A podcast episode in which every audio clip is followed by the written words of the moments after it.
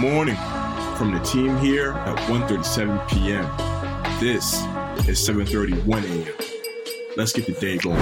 Good morning, good morning. Happy Tuesday. The date is October 12th. We got some fun sports stuff to talk about today, some comic stuff as well, some exciting updates from that world. Um, but I just want to start with a little anniversary. I actually didn't realize that these players started on the same day, but that might be just my own ignorance. But on this day in 1979, Larry Bird and Magic Johnson both made their debuts as rookies in the NBA. And then another fun thing about this day is that on this day, same year, 1979, uh, the Boston Celtics guard Chris Ford scored the first ever three point basket in NBA history. This is when the three point line was first initiated in the NBA sort of marked a whole new era in the NBA, a whole new way of scoring, a whole new way of constructing your offense. And especially when we look at the way that the NBA operates now in 2021, it is pretty interesting to think about a pre three point line NBA and how different, just how different people were running an offense at that time. Yeah, and also just Larry Bird and Magic Johnson, two all time greats. I feel like two top 10 all time players, both started on the same day. Pretty crazy stuff. Entertainment. We got the final teaser trailer for The Eternals yesterday. It's a pretty sick trailer, but also just has this funny little homage to a very famous line from comics. So the final teaser released yesterday and featured an homage to one of the most iconic lines in all of comics, I would say uh, Avengers Assemble, which we finally did get to see in the MCU in the Avengers series at some point. But so, in reference to the Avengers, the trailer for the Eternals features an utterance of the line Eternals Assemble. Uh, which is uttered by Richard Madden, who, if you don't know, Richard Madden is one of the two Game of Thrones actors who's going to be in the Eternals. Kit Harington is also in the movie, so we got two Starks in there. The Eternals is set to be a really landmark film for Phase 4 of the MCU. It's supposed to set up a lot of what will go on in the rest of Phase 4. They're going to have to kind of explain where the Eternals were during the whole Thanos situation, which I imagine they are going to set up, um, explaining that away somehow, and then also set up just so much of the narrative for the rest of Phase 4. The film is set to debut in theaters on November 5th, and then it'll eventually move on to streaming services at a later date, sort of similar to the model that they used for Shang-Chi and the Legend of the Ten Rings. So I'm excited. November is coming up.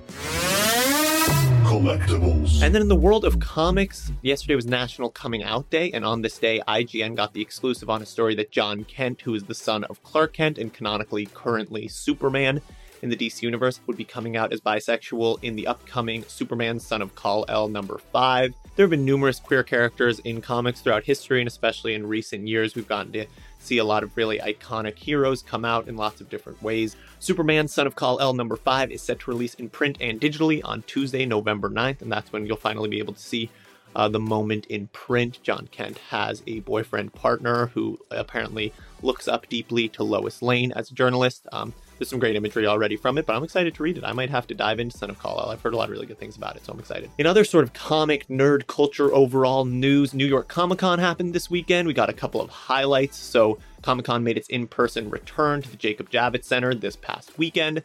And of course, it was your usual celebration of every corner of the entertainment medium when it comes to comics, movies, TV shows, everything else. Along with all the incredible cosplay that was on display, there was a lot of Squid Game stuff that we saw, some pretty great Squid Game costumes.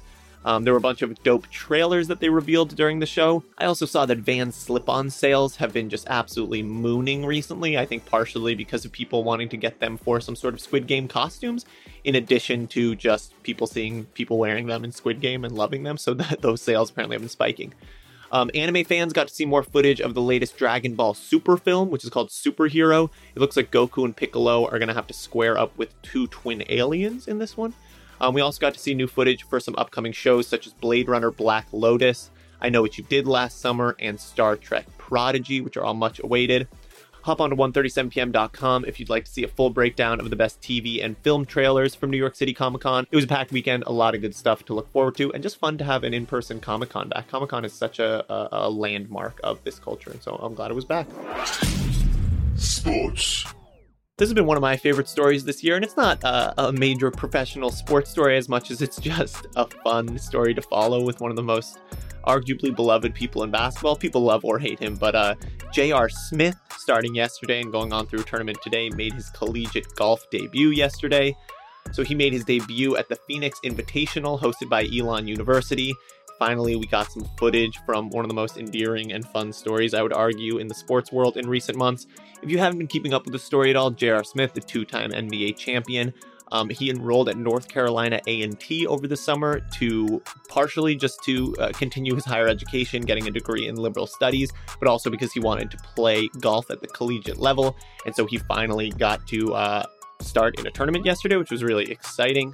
So Smith had qualified for the Phoenix Invitational by one stroke, and the tournament, which started yesterday, is going to continue throughout the day today. It's not going to be broadcast on TV, but there's a lot of ways to keep up with it. Uh, you can check on his Twitter just to see the stuff he's been posting. I've also been really loving following his Twitter just as he's learning stuff in his classes and just sort of living his life as a college student. But you can follow the stats from the tournament on results.golfstat.com is a good resource for um, amateur uh, college level tournaments like this. I, I love J.R. Smith, and so I, I've been really enjoying this sort of turn in his post pro basketball career. And then finally, this story is just still rumors at this point, but I feel like we got to talk about it just because it's been so, so widely talked about. But Ben Simmons, apparently, there is still a possibility that he's to return to Philadelphia, even though it had been kind of confirmed a few weeks back that he was no longer interested. But uh, according to Woj and Shams, there is still the possibility. Those are two of the biggest NBA reporters who break a lot of NBA news. According to both of them, the Sixers and Rich Paul. Rich Paul is Ben Simmons' agent. He's also LeBron's agent. He manages some of the biggest players in the NBA. Uh, there are plans to that are maybe coming to a resolution to bring Simmons back to the Philly organization. Nothing is confirmed, but this breakthrough has come after months of back and forth, which ultimately resulted in Simmons not reporting to training camp. Talks of a trade have now stalled, so we'll see how this actually plays out. I mean, Rich Paul is one of basketball's finest business minds, I would argue. He reps LeBron, he reps Trae Young, I believe, and a bunch of other players. Um, and if he thinks that Ben returning to, to Philly is the best move, I, I kind of trust him. But I'm interested to see how this plays out. Usually we don't cover rumors like this because it's just there's so much stuff circulating around, but this has kind of been one of the biggest off-season stories. And as we approach the beginning of the season, um, I'm still there's still a big question mark over where is Ben Simmons going to go. And despite his shoddy performance in the playoffs, I still kind of have faith in him as a player and want to see him land somewhere good. So um, we'll see if he can kind of mend what has been broken at Philly, but we'll see. That is it for today's episode. For more detail on these stories and more, head over to ONE37pm.com or follow us on our social media platforms.